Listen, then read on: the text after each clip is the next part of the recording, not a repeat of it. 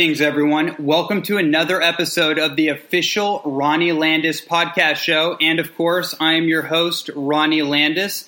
I'm also the founder of the Holistic Health Mastery certification course. You can find more information about that at www holistichealthmastery.com. And I'm also the author of two new books, The Inner Alchemy Youthening Program, which was actually released about a year ago, and a brand new book, The Holistic Health Mastery Program. You can find more information or possibly purchase those books on my website, which is on the show notes b- below, or you can simply go to amazon.com to look those up. So let's jump into today's episode. Wow. I'm so happy to finally release this episode. This is with my dear friend and colleague, Jason Andrew Wrobel. And what an incredible conversation we had. There's so many things that I could say about this man and this conversation in particular because it was at such a, a, perfect time for us to have it. We had done an interview about, I want to say, three, four years ago for a previous podcast that I had, and it was perfect to have him come back, especially because shortly after this conversation, we had spent seven days together, probably like 10 days together in Nicaragua, where I was leading a seven day cleansing and raw food detoxification retreat, and I brought him along as a special guest. And that was an incredible experience. We talk more about the experience that we both had on that retreat, what it's like to go to an island. You know, when you're a city boy, essentially, that's one of the reasons I brought him out was because he's doing such incredible work in the world. But he had never really had an experience of detaching from the concrete jungle and going to a real jungle. So I thought that that would have been such an incredible experience and it would have just invoked so much more brilliance out of him for what he creates in the future for the benefit of humanity. And so we touch on that a little bit, and I think it's going to inspire people to consider the possibilities for traveling, to consider the possibilities for exploring this rich landscape this planet has to offer for us. But this conversation really dug into his brand new book, Eaternity. And what an incredible book. I, during this interview, I actually was looking at the PDF copy that he sent me, and it's a beautiful visual layout. Um, I actually used a lot of his table of contents to navigate through this conversation because there was such great information in the book, great recipe ideas for increasing brain health, boosting brain function, increasing heart health increasing um, cleansing, detoxification, um, increasing libido, you know, all these really awesome things with practical recipes. And Jason is a wealth of information. I was actually impressed with how much research he's done since, you know, number, you know, like five years ago when I first met him speaking at the longevity conference and where he's come today. I was really, really impressed and I learned a lot from just listening to him. And I know you're going to learn a lot too. What an incredible human being. What an incredible beacon of light for humanity and for health and for veganism and for, you know, the high raw food lifestyle and all the other things that he talks about. You're really going to get a lot out of this episode. And I have a feeling that you will probably be listening to this two or three times as you move on with your uh, I want to say with your day, but you know with on with your week or weeks to come, you can keep going about this episode or any of the episodes really, and just keep listening to them and keep getting those nuggets of inspiration to help guide you in your own health journey. So. Without further ado, I want to welcome on my colleague and dear friend, Jason Andrew Wrobel. Enjoy.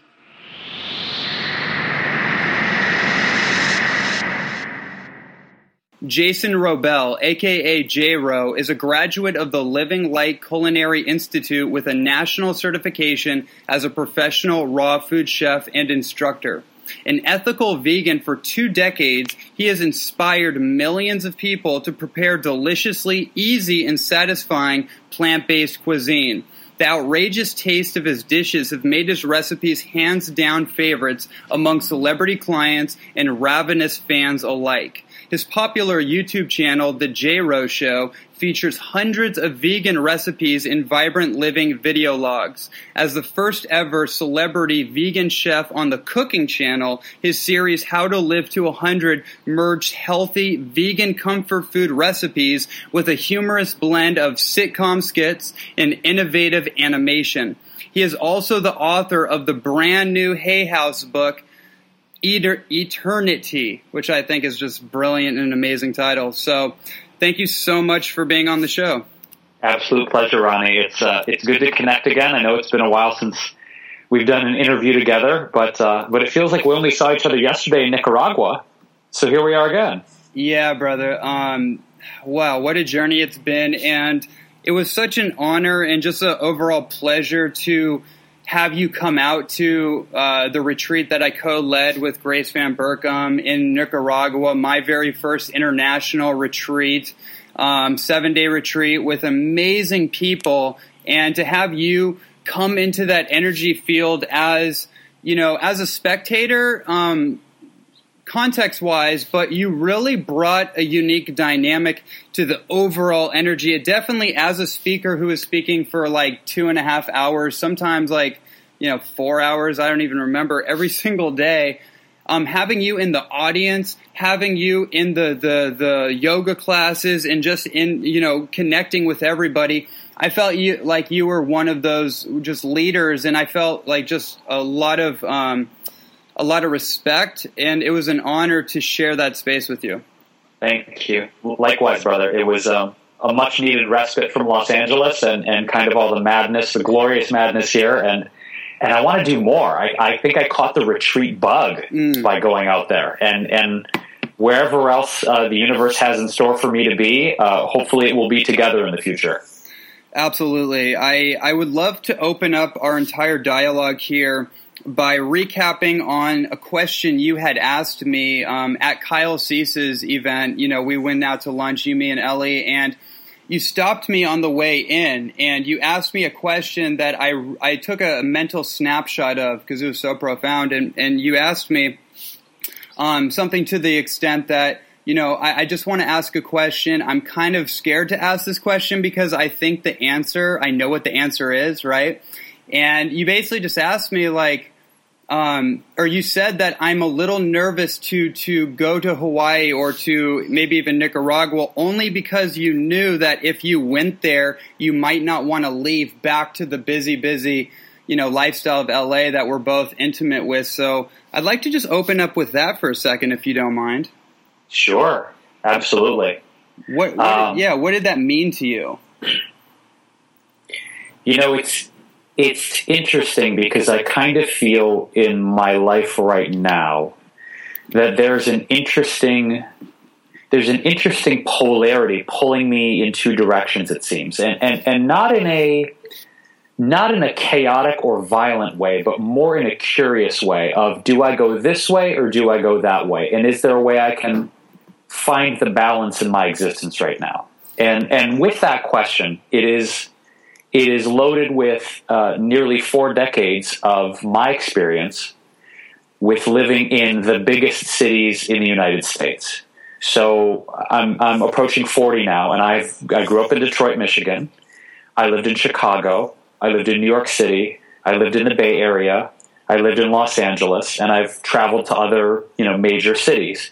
And after nearly four decades of that, I cannot deny that within me there is this there is this deep calling, there's a pull to reconnect with nature because in, in my current living situation, I'm, I'm really close to the heart of Hollywood here in Los Angeles, and there's not a ton of nature in my immediate area. Yes, there are hikes. Yes, there are parks. There are trees what, transplanted on the sidewalk. There are trees, yes, sprouting out of the concrete. And I feel that there's there's a, a lack of this deep primal ancient connection with nature that my soul really is craving and my my my hesitance in that comment that I made months ago to you is that I feel this pull is becoming so strong that if I come to Kauai or any of the islands or I put myself in the heart of nature, there's a part of me that feels like I might not want to come back out. Hmm. and I'm kind of afraid of that because I'm used to being a city boy.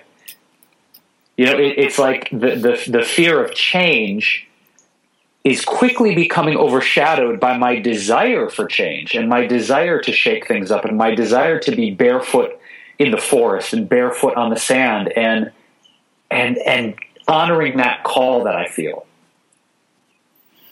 Mm, yeah, I, I the reason I felt compelled to open up with that is because I I fully overstand the position that you have on that, and I think too in our friendship and being um, paralleling careers and and um, what comes with that in the community and the people that you connect with on this kind of level. I saw somebody who I greatly respect, admire, um, and wanted to learn from. More so, how a state of being that I wanted to learn more from. If anything, just the energy that you hold. And when you brought that question to me, it, it touched me in a way that I know what you're talking about. And when I left LA, after seriously burning myself out on both ends, I'm um, trying to become something. Mm-hmm.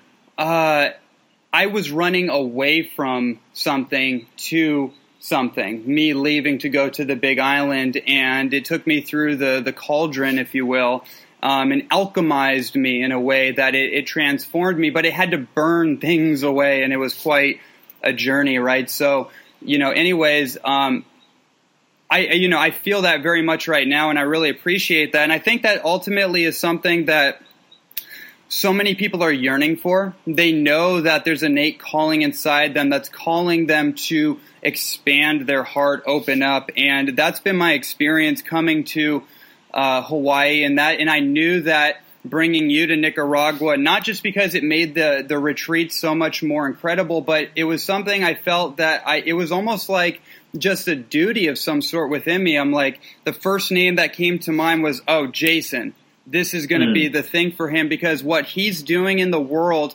is so paramount and it's so necessary that if I can, you know, if I can extend um, another, you know, activation key to that that person that's doing such great work, then I that makes me feel like I'm on my mission. So, uh, yeah, thank you.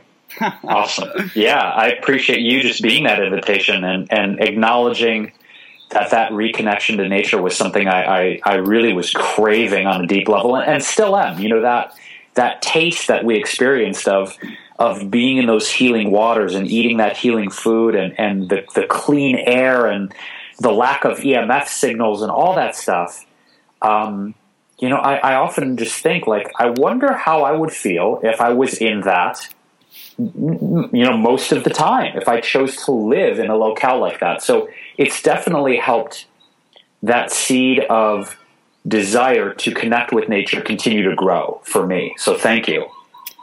Absolutely. So now where we are at this point in time, you are about to release a book that I know has been incubating and in the works for many years and yeah, I just want to jump into that. Your your brand new book with Hay House, um, which is a monumental achievement and just a monumental. I'm looking at the PDF that you sent me, and it's so beautiful. Like it actually gives me goosebumps, to be honest with you, as an author, because what I'm looking at is is the crystallization of a vision that I have for all my books in the future. And so, um, for everyone listening you must order this book. I don't actually say that. I don't, you know, I, I recommend people get books, but this is something I'm just looking at it and I'm like, for the color therapy, for the visual aspect of it alone, um, you got to get this book. So thank you, Ronnie. Yeah, that's it. Yeah, you know the the book itself, as you mentioned, was was a crystallization of of nearly three years of research and, and recipe development, trying to figure out in my mind how I wanted to structure all this information. That was probably the most challenging part was was not necessarily compiling the information or getting the recipe set, although that did require a lot of work and creativity and revision.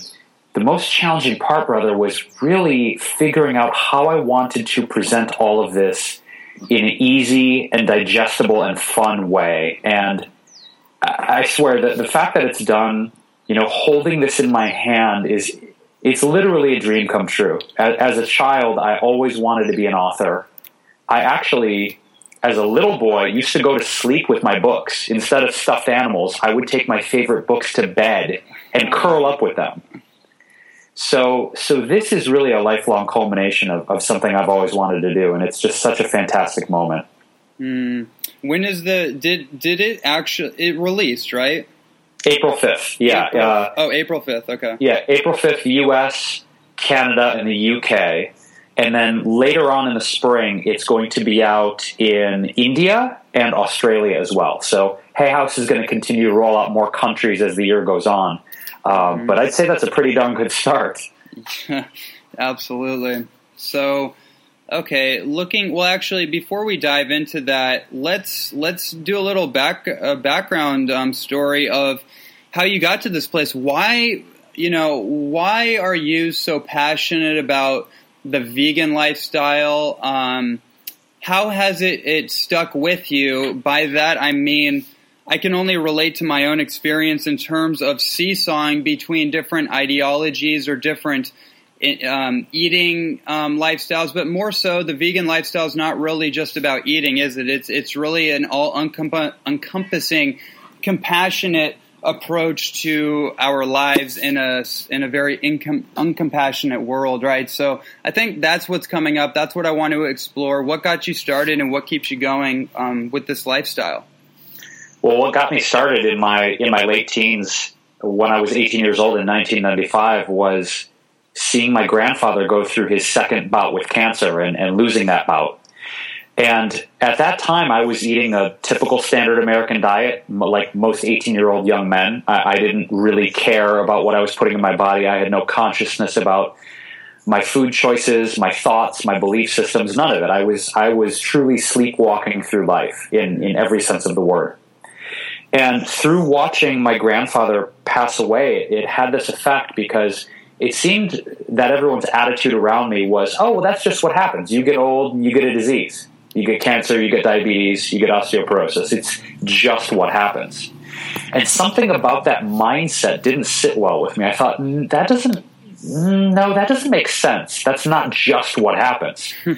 and in in the mid 90s is really when the internet obviously came out and was accessible to you know mainstream for the first time. So I went on this voracious research crusade and I got my hands and my eyeballs and my heart around any information I could around holistic healing. And that led me down a never ending rabbit hole of which I'm still spelunking into the depths of, of, you know, GMO foods and the importance of organics and all the pesticides, herbicides, fungicides, uh, everything in our food supply. And that led me to animal agriculture and factory farming and leading that into a sense of a connection to animal lives and you know that we are you know slaughtering hundreds of billions of animals every year for our food supply and what what originally intended as this spark to take my health and my wellness in a different direction became this overarching consciousness opening to the impact of my food choices on animal life, the impact on the environment and our natural resources, including our water and our cropland.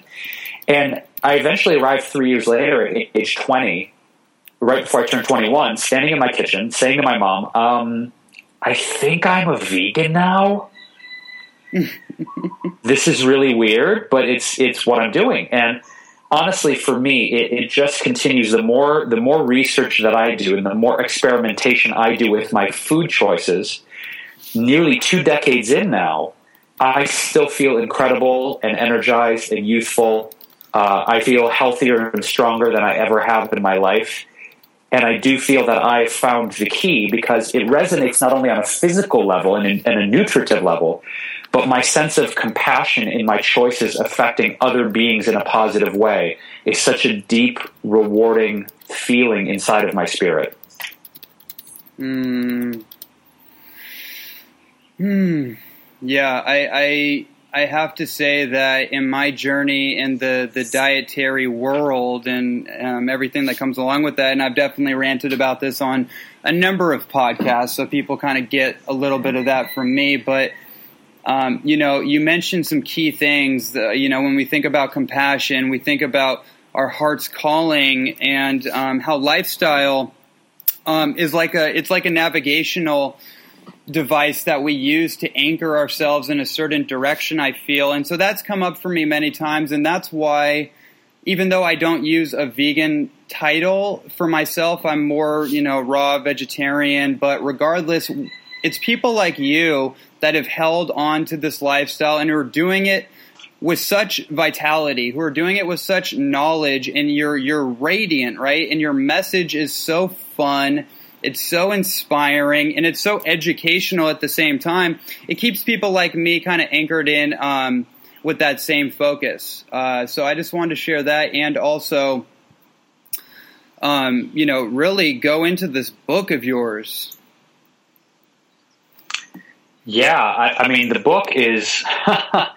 it's structured in a very unique way. You know, when I when I decided to take this on, and I really felt the calling to put my ideas down on paper, um, I started really writing the proposal for this in early 2013. So you can see the genesis of it. I, I knew that what I wanted to do was structure it in a unique way, not the typical cookbook, which is you know appetizers, desserts, entrees, breakfast, etc but I wanted to make it a, a lifestyle guide and a resource to basic fundamental functional nutrition education from plant based sources meets the most delicious recipes ever. So I've structured it by functional benefit chapter.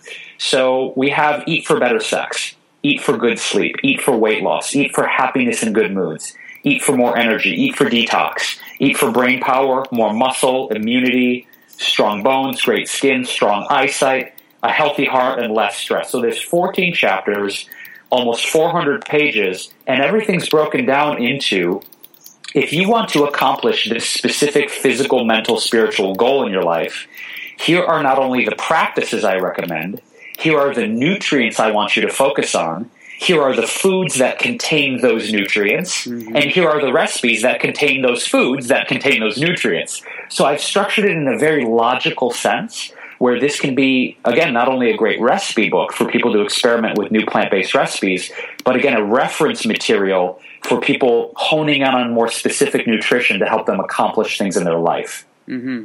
Mm-hmm.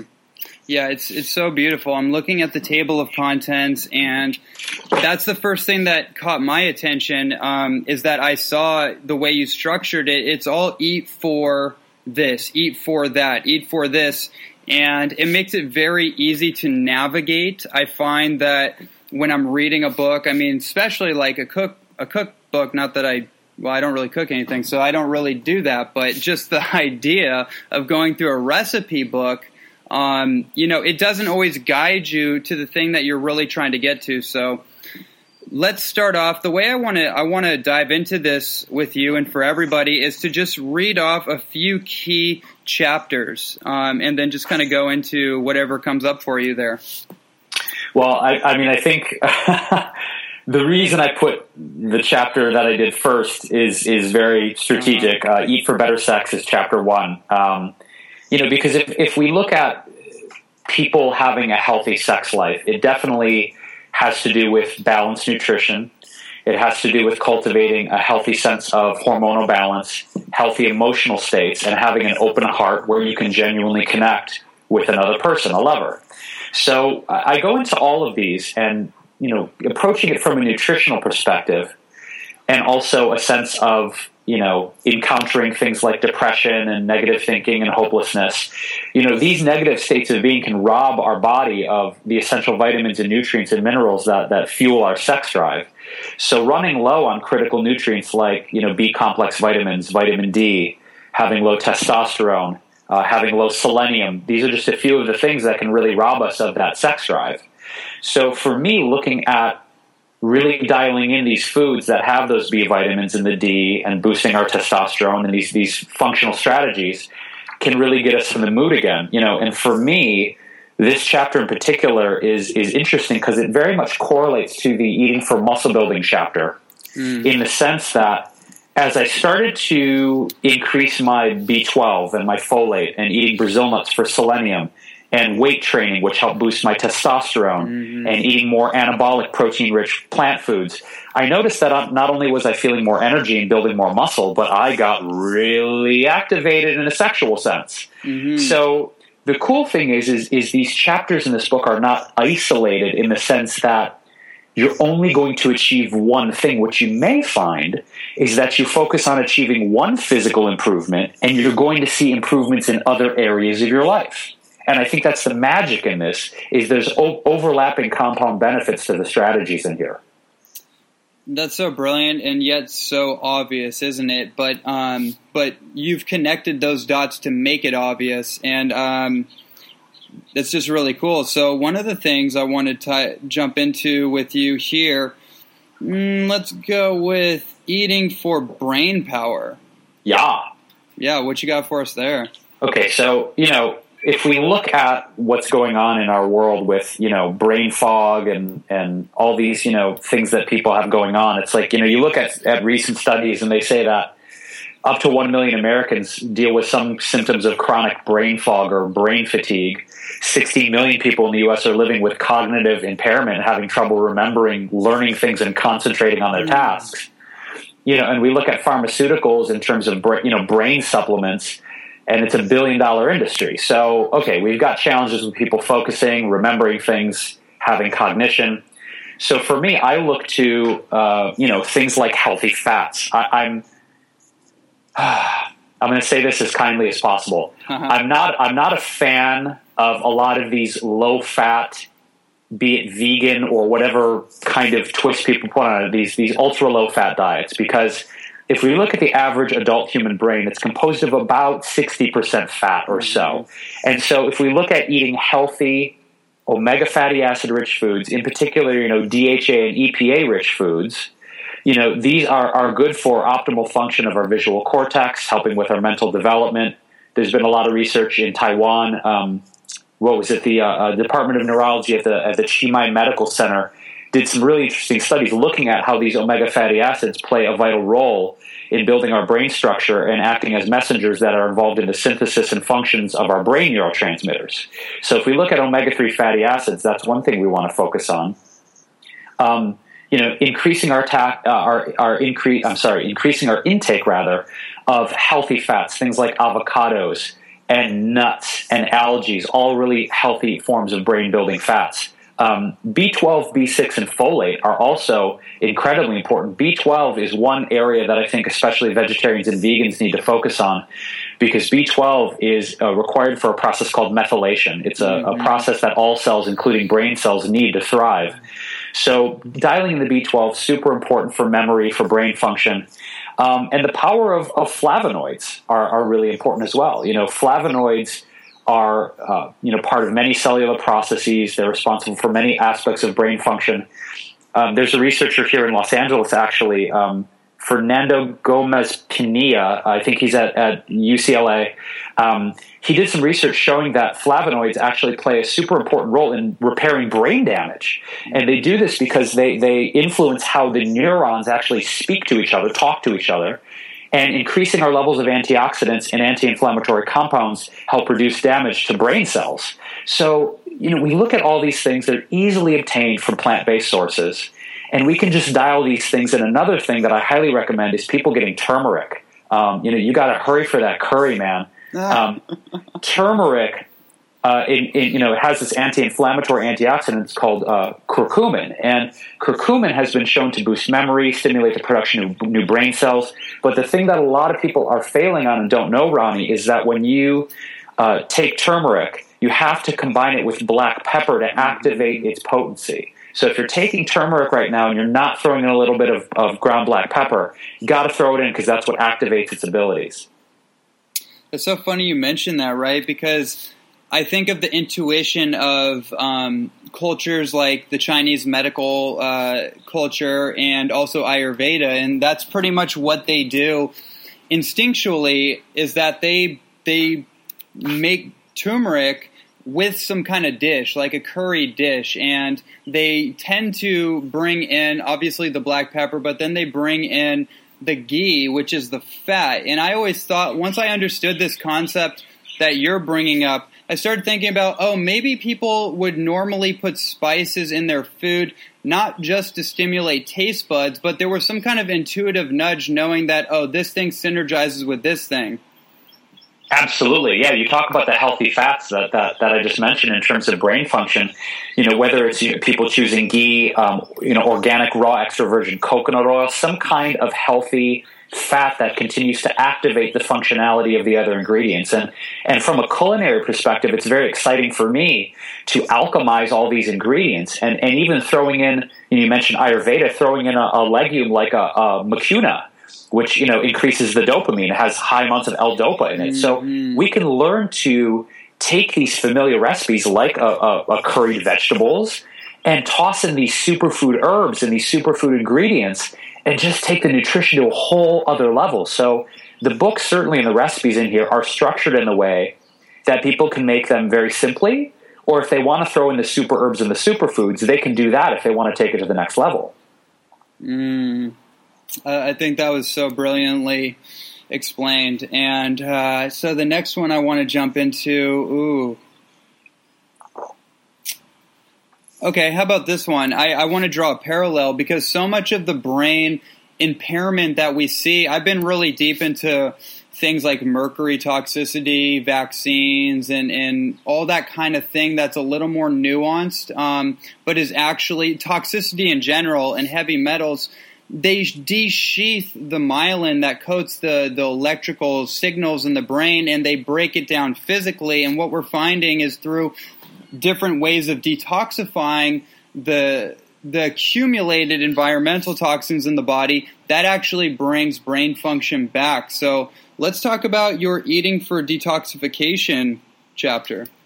Yeah, th- this chapter is interesting because I, I, I treat it from a very general perspective. I don't go extremely deep into, say, um, uh, liver or gallbladder detox. I do mention it, but as someone who just wanted to give people a general overview, mm-hmm. you know, for me, it's um, you know, one of your favorite phrases, right, is nature's solution to pollution is dilution. Mm-hmm. Yes, and and doing things where we are are structurally function, you know, functionally flushing out with as many healthy liquids as, as, possible is really a cornerstone. You know, natural organic liquids of all kinds are a great way to cleanse. Alkalized structured water, fresh raw green juices, uh, smoothies or superfood smoothies, broths, organic teas, um, any kind of these things or any combination is really, you know, freeing up a, a huge chunk of energy that is normally required for the digestion of fiber and solid foods, which they estimate can range from anywhere to 5 to 15% of our total energy reserves. Mm-hmm. So if we're taking up 15% of our energy reserves on digestion and we're freeing that up by having a liquid diet and allowing our body to free itself of, of these toxins, then we're giving ourselves a break from this task of digestion and reassigning those energy stores for detox and elimination duties. So I think the first thing is really focusing on you know getting the liquids, the healthy liquids in there. So my my seasonal cleansing protocol, just a quick rundown, looks kind of like this. It's you know um, a minimum of 32 ounces of fresh filtered water right as soon as you wake up mm-hmm. with something to alkalize the body, whether that's organic lemon juice or apple cider vinegar. When we wake up, we're we're in an acidic state. We want to alkalize right away. Uh, raw organic green juices, minimum 64 ounces per day some kind of raw anti-inflammatory juice. I, I, usually like a combination of, like, say, pineapple, ginger, turmeric with some black pepper thrown in there. Um, maybe something else like like a holy basil as a super herb. I love cleansing soup broths. Like I, I love making um, a detox broth with mineral-rich seaweeds, a variety of medicinal mushrooms like shiitake, lion's mane, or reishi. Uh, big fan of psyllium husk to support you know solid bowel movements and, and really getting those toxins out of our GI tract. A ton of water. I mean, a minimum 125 ounces per day. If you can in your area, find a place that has far infrared sauna. Mm. Infrared sauna is amazing, in particular for helping us eliminate through the skin heavy metals. One of the best ways to do it. Uh, dry skin brushing, tremendously beneficial for detoxing of our lymphatic system. I like using essential oils with a dry skin brush, like eucalyptus or lavender. Um, and really making sure that if we go the route of, say, colonics or colonic hydrotherapy, that we're doing it, but also replenishing our GI tract with healthy probiotics. I've seen some interesting research on both sides of this, Ronnie. Some research studies saying you don't lose healthy flora when you do a colonic. Mm-hmm. Some I've seen that say you do lose a certain amount of healthy flora. So if we're going the route of colonic hydrotherapy during our, te- our detox regimen, I always just like having that insurance policy and taking some healthy major strain probiotics after my colonics are done, just mm-hmm. to be on the safe side. Mm-hmm. That's that's really great insight. I've I've been back and forth with that for a while when people ask me that question, and after a while, I came to this point where I just intuitively felt like, you know what, I'm pretty sure more than not that's not the case. But on the other end, I I didn't. I had that kind of question mark, right? I was kind of like, well, everyone is going to be different ultimately, and that's one of the things that you speak to really brilliantly is that you want to create a health assurance policy, your own health insurance policy, where you're just covering your bases regardless of the circumstance. Um, and that's what I'm getting from you right now in this book. Yeah, 100%. That, that's what, that's absolutely one of my foundational philosophies is that if we realize the power we have to write our own story, not just the story of what we're doing in our professions and our creative life, but but writing the story of okay, am I giving myself the best chance possible that as I age, I'm going to be vital and mobile and youthful and vibrant and able to do the things I want to do. And you know, one of one of the best pieces of wisdom I, have ever received was from uh, my 97 year old neighbor. She actually passed away last year um, back home in Detroit. She was my mom's next door neighbor. Her name was Ann Curry, Mrs. Curry. Uh. She, into her late 90s, was shoveling her own snow, mowing her own lawn, planting her garden every spring, taking trips to Los Angeles and Vancouver to visit her family, going to bingo twice a week and driving her car, and and shattering this paradigm that we have of again, this assumption that at, in our late 90s, we're supposed to supposed to be these decrepit, feeble, broken down human beings. And I asked her one day. I remember going into her house. The only time I went ever into her house to have tea with her, and I said, "Anne, you know, you've got you've got 60 years on me. You've been around 60 years on this planet longer than I have. What what are you doing? What is your secret?" And she said, "You know, I just don't stop doing things that I enjoy. I don't stop doing things that make me feel good. Mm. And I said, That's it? She said, Yeah, that's it. I just, I like to stay busy. I like to travel and do my lawn and plant flowers and go to bingo and hang out with my friends. And this was a 97 year old woman who was activated. She was doing shit in her life. You know, she was like she was not chilling watching, you know, reruns for eight hours on her on her sofa lounger. Mm. She was out in the world doing things at ninety seven, driving her Buick like like a bad mother, you know? And and it was just such an eye opener eye opener to me in the sense that her diet wasn't necessarily spectacular but it was her attitude and her lifestyle choices and her never say die mantra of I'm going to keep doing things I love till I drop, man. And she did that. She did that up until the end. Mm. And I thought, okay, what if we take that attitude and we take that zest, that verve for life, and we combine it with empowered, conscious food and nutrition choices? Now we have a formula that if we're betting is probably going to result in a pretty long, healthy, amazing life. And so I'm a betting man, and I'm betting on myself, and I'm betting on my knowledge and my passion, and tweaking the knobs throughout the course of my life to dial in what I hope will be a long, healthy, satisfied life. Because to me, Ronnie, it's not about the number per se. It's like, yeah, of course. Do do I think I'm going to live to 100 years old? I absolutely do. Do I know that for sure?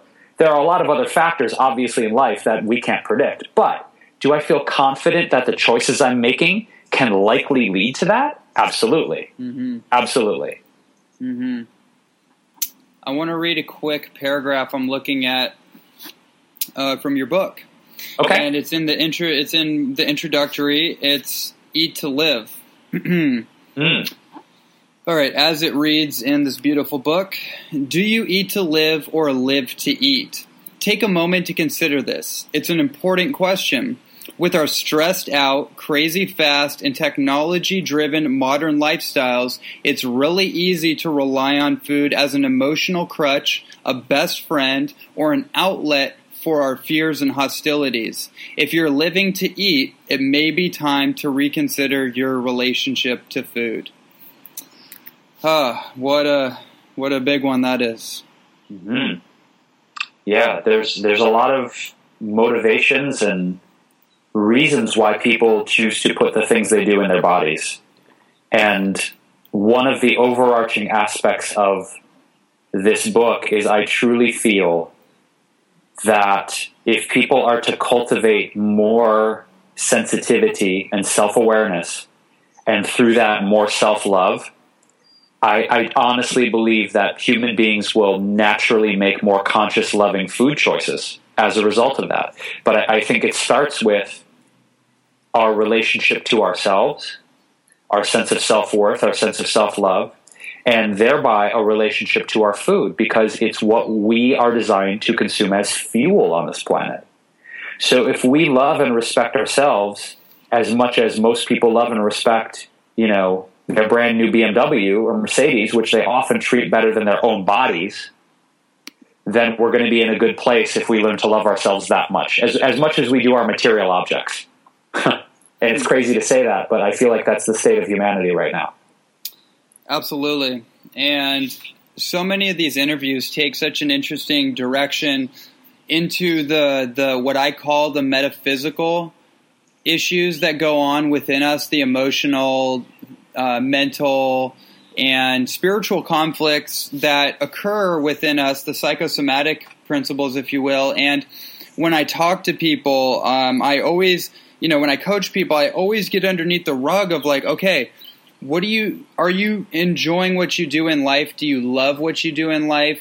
Um, how's your relationships? How do you feel as a being on this planet? Do you feel connected? Do you feel like you have a purpose? And then are you actually aligning with your purpose? You know these things, and then and then I piece together the the food habits that have manifested out of each one of those questions. Mm-hmm. So I feel like that's such an important thing because you know, I think about what Dr. John Demartini says about our value systems and how if you want to look at your habits and you want to improve your habits, it's not enough to have willpower and to just go in there, take something out, put something else in.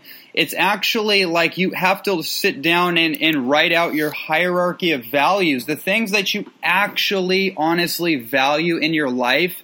And then once you get clear on that, the manifestation of these, these improvements in your habit routines will naturally start to take form because your, your intention is set. You're not, in other words, living in an intention deficit disorder. I think that's brilliant. And, and you talk about you know th- this this list of what we value or what we prioritize.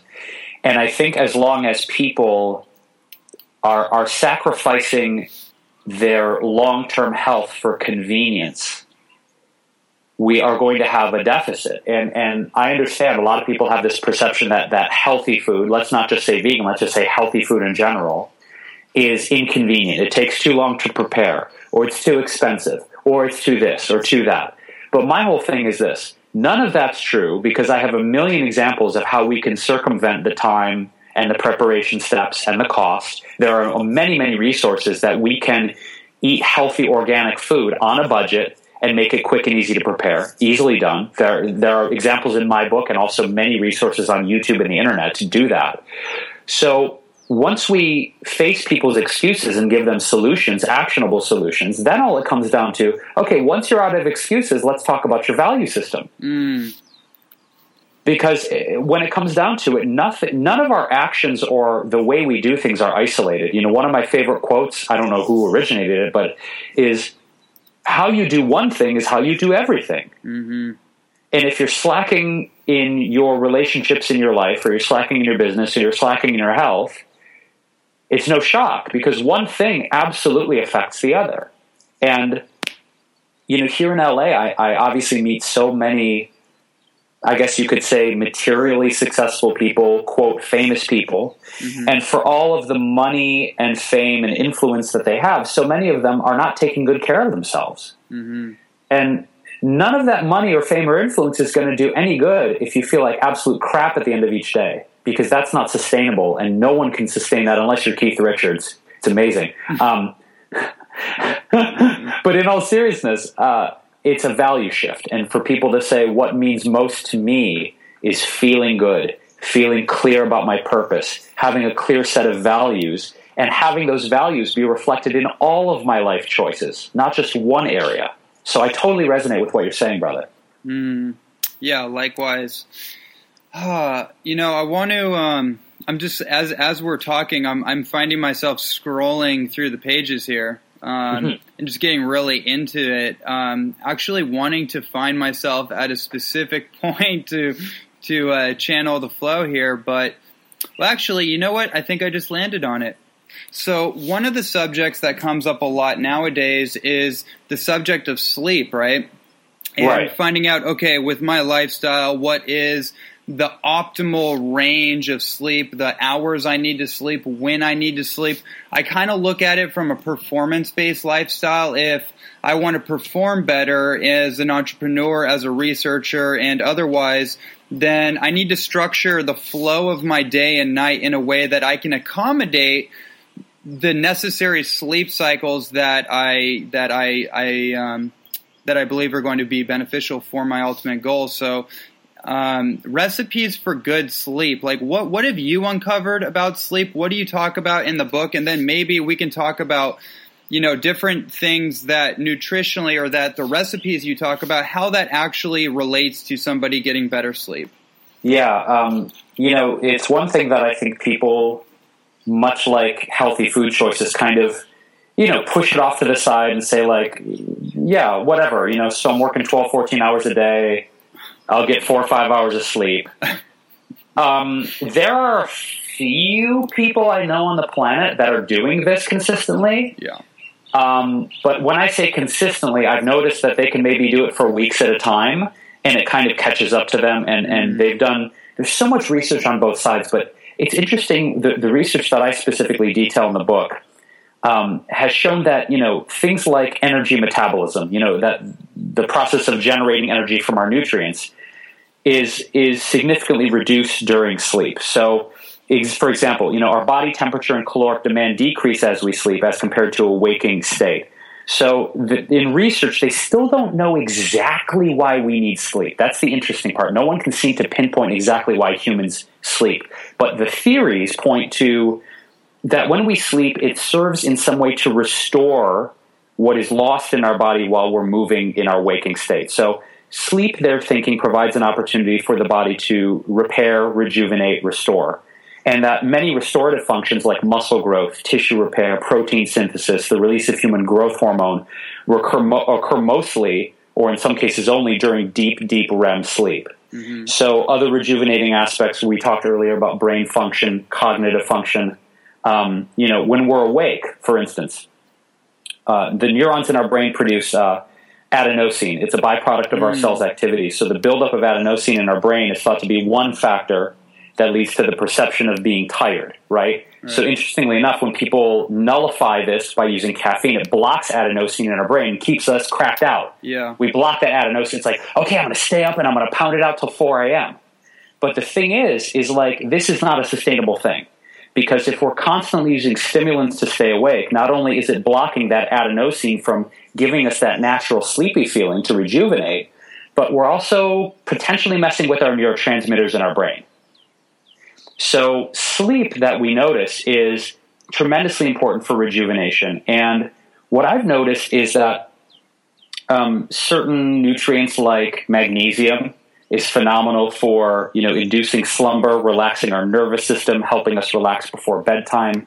Uh, tryptophan, which is an amino acid, plays a key role in the repair of protein tissues in our brain. Tryptophan is converted to serotonin, which is a sleep-inducing chemical.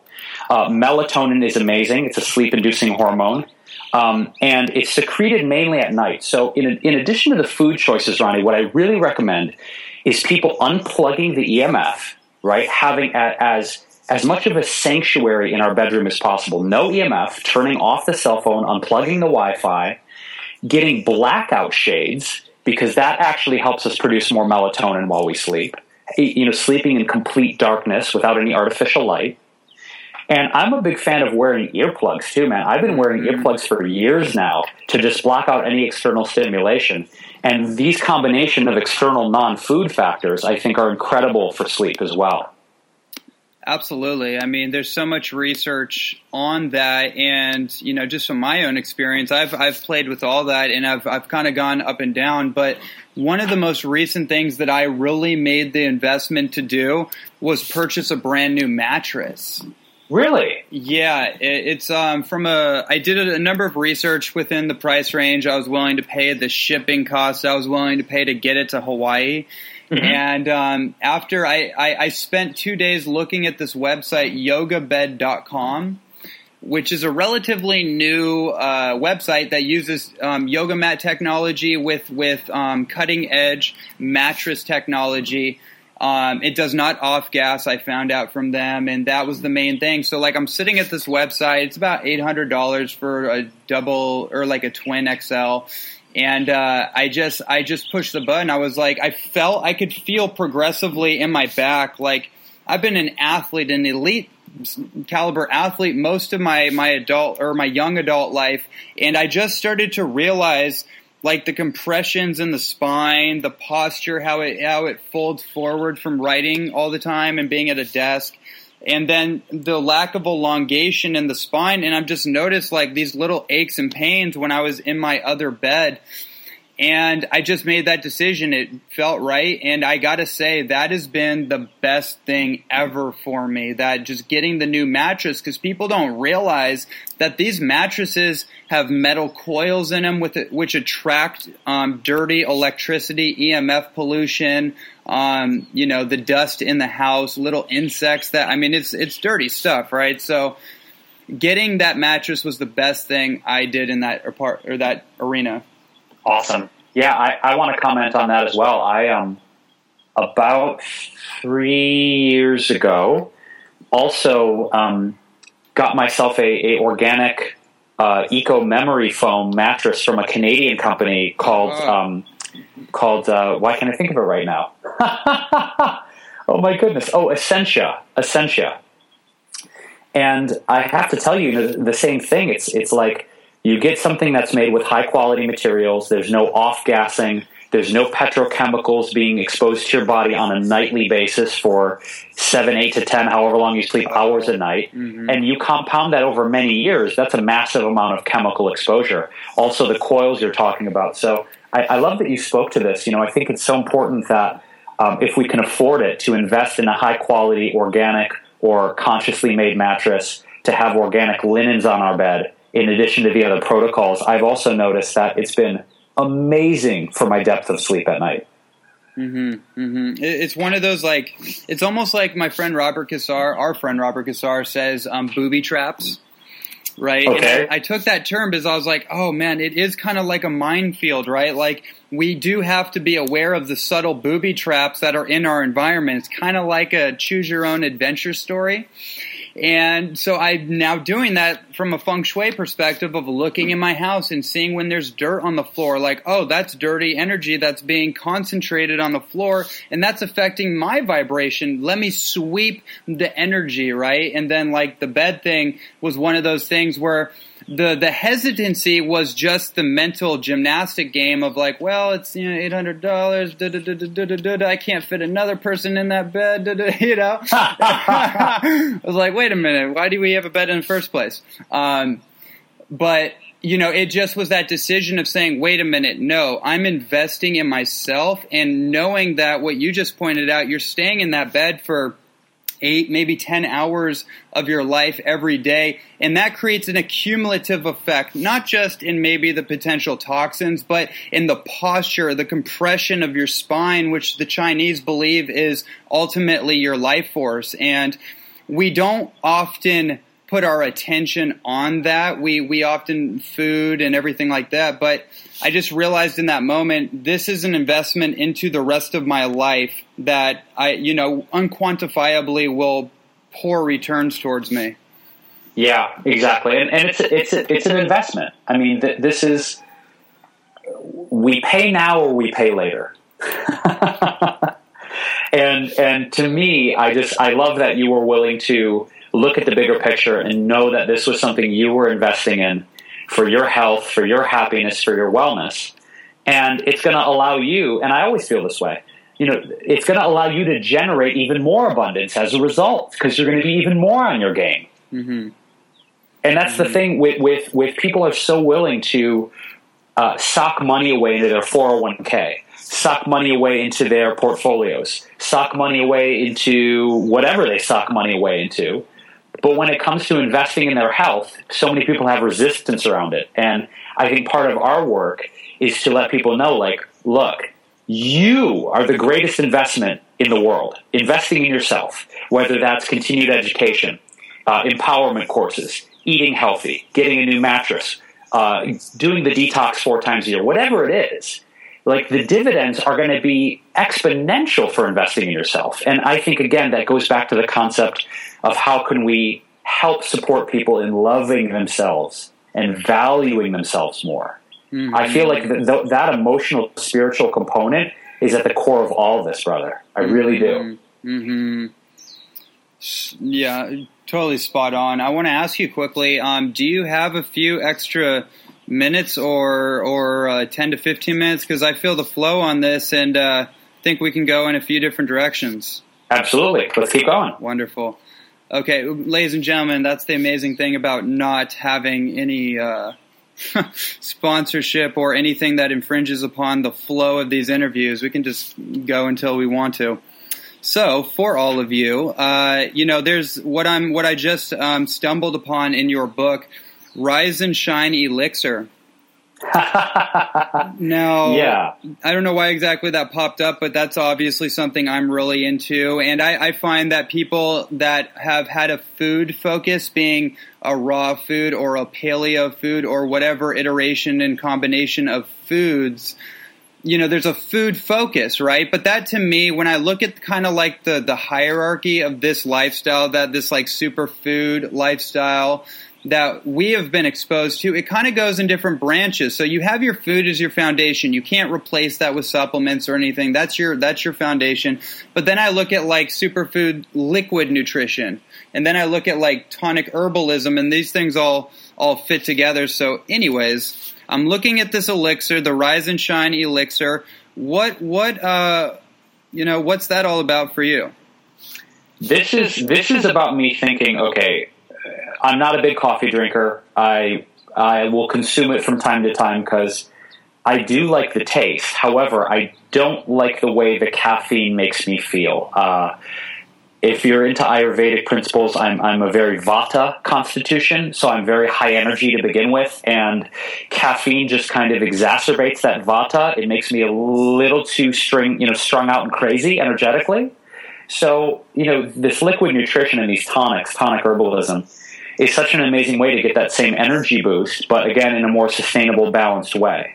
So with this, you know, I, I looked at, okay, you know, gynostemma tea is such a, such a hot base for everyone to be using in their tonics.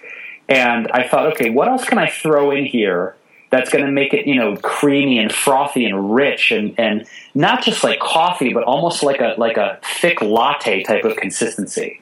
So, you know, the black sesames I threw in, simply because of the restorative benefits, black foods being very restorative for the kidneys, the liver, things like that. Uh, pumpkin seeds, super amazing amounts of magnesium in there. Um, the hemp seeds, 33% protein, tons of gamma linoleic acids in there.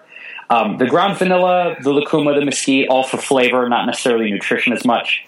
Uh, the tocotrienol is a really great source of vitamin E, which are awesome for skin. Um, you know, I've got ashwagandha and reishi and triphala, mm. moringa, uh, I just wanted to put as many functional herbs, super herbs, in my in my body as possible, while still making it taste good. And really, with with tonic liquid beverages, to me, it's always like dialing in the functionality, but also thinking like, if I gave this to the average person on the street, would they think it's going to taste good? Mm-hmm. And I think this recipe accomplishes both those things. Yeah, it's actually I'm I'm really impressed by just the sophistication and the thought you put into a recipe like this. It's very well thought out, and um, you know, I was just thinking actually to myself like. Why, why don't I go to this depth? Um, I, I do in my books a little more, but like when I'm working with a client and then I realize like, yeah, I guess it's because most of the people I actually work with are just getting into this. So I just like, it's a challenge for me at times to piece together um, all the things I want to to put together for someone in potential recipes, um, but also like what are they going to be able to get from this interaction? Are they really going to put this all together? But what I you know the kind of thing I get when I read this is like, wow, this is so well thought out. It's measured. Um, exactly. So people have a roadmap. Um, so I guess I'm kind of just getting inspired from a recipe perspective from looking at this. Awesome. Yeah, I, I appreciate that. And you know, this, recipe, because it has so many super herbs and superfoods in it, it's probably one of the more, it's not complex because you throw everything in a blender and blend it, but it's definitely on the more advanced side where people would need to purchase the super herbs and the superfoods. And, and I feel like there's, there's a good balance, and I was very mindful in this book to put in really easy recipes that people could find at their local grocery store, and also other more advanced recipes that people would need to purchase these more nutritive activating ingredients. So I think there's something for everyone in here. Yeah, and then on that note, um, I just got inspired to scroll up a little bit. I just something caught my eye. Um, here, where are you at? Hold on, everyone. I'm pulling it up. I mean, it's so visually appealing. I'm getting, so I'm looking at your face. I'm like, wow, that's one handsome guy right there. Oh, thanks. I clean up well. so, okay, I'm having trouble finding it, but it's basically your, um, I guess your your dietary navigation um, coding being like you have gluten free, you have raw, you have you know you actually lay that out incredibly well. So people, oh here it is, yeah, recipe code. So. Mm-hmm. Um, so you have TR for transitional foods, soy free, gluten free, raw food, oil free, and nut free. Let's talk about that. Yeah, I, I realize that people are dialing in the specificity of their food intake to such a degree these days that uh, I wanted to appeal to everyone as much as I possibly could. I, I didn't want this book to be specifically an oil free, whole food vegan book. That's a very hot thing right now. I didn't want it to be uh, a 100% gluten free book, although it, it probably is 99% gluten free if I look at the recipes. I just wanted to make sure that wherever someone is at in their journey, whether they're brand new to eating vegetarian and vegan plant based foods, they could turn to a transitional recipe, which are great for people looking to eat burgers, veggie burgers, and pizzas and pastas and things that mimic the flavor and texture of things they're used to.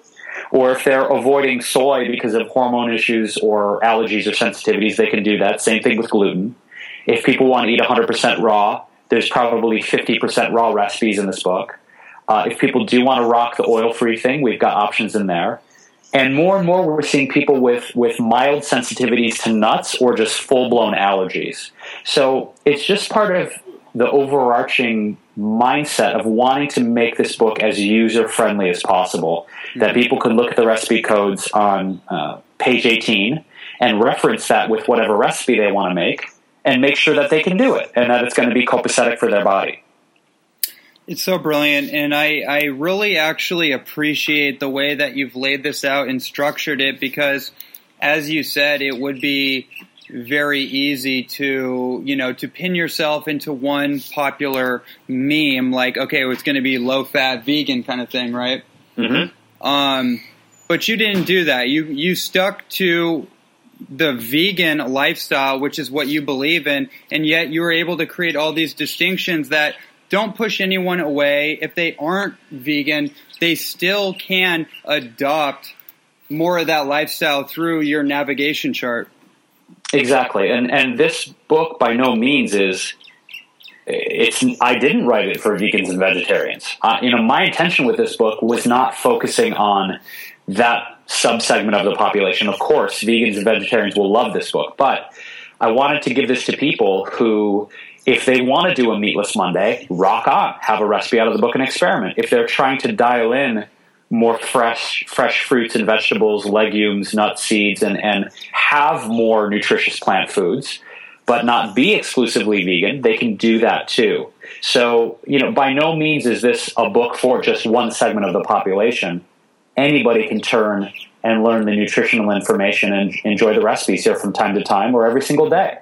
so I tried to make it as approachable to the mainstream as possible. Mm-hmm. Yeah, so cool. Just so much awesome stuff in here.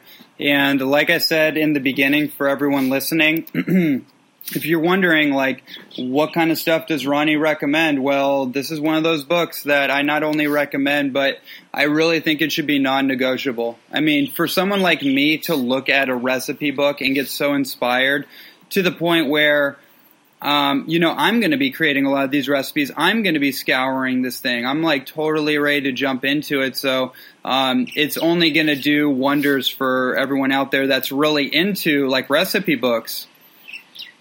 Yeah, absolutely. And and you know, it's it's being marketed as a cookbook, obviously because it is it is food driven.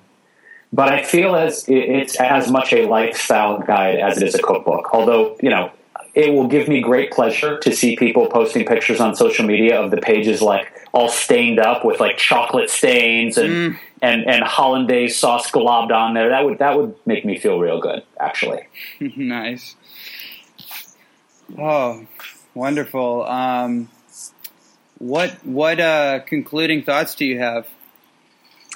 You know, I, my concluding thought is I just want people to have more fun, Ronnie. Um, I think the subject of health and healing and wellness can be often such a daunting, confusing, or serious subject. People, you know, people get so passionate and that passion can come out in judgment. That passion can come out in being very deathly serious and and um, taking all the fun out of eating taking all the fun out of food taking all the fun out of this journey and this experiment that we're all in which is how can i live the most optimal joyful excited long life as i possibly can?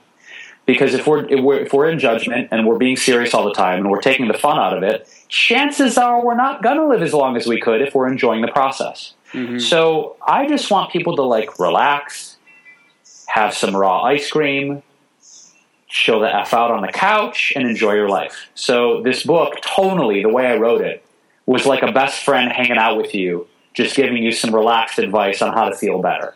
And so I just want people to have more fun with their food and more fun with their health journey.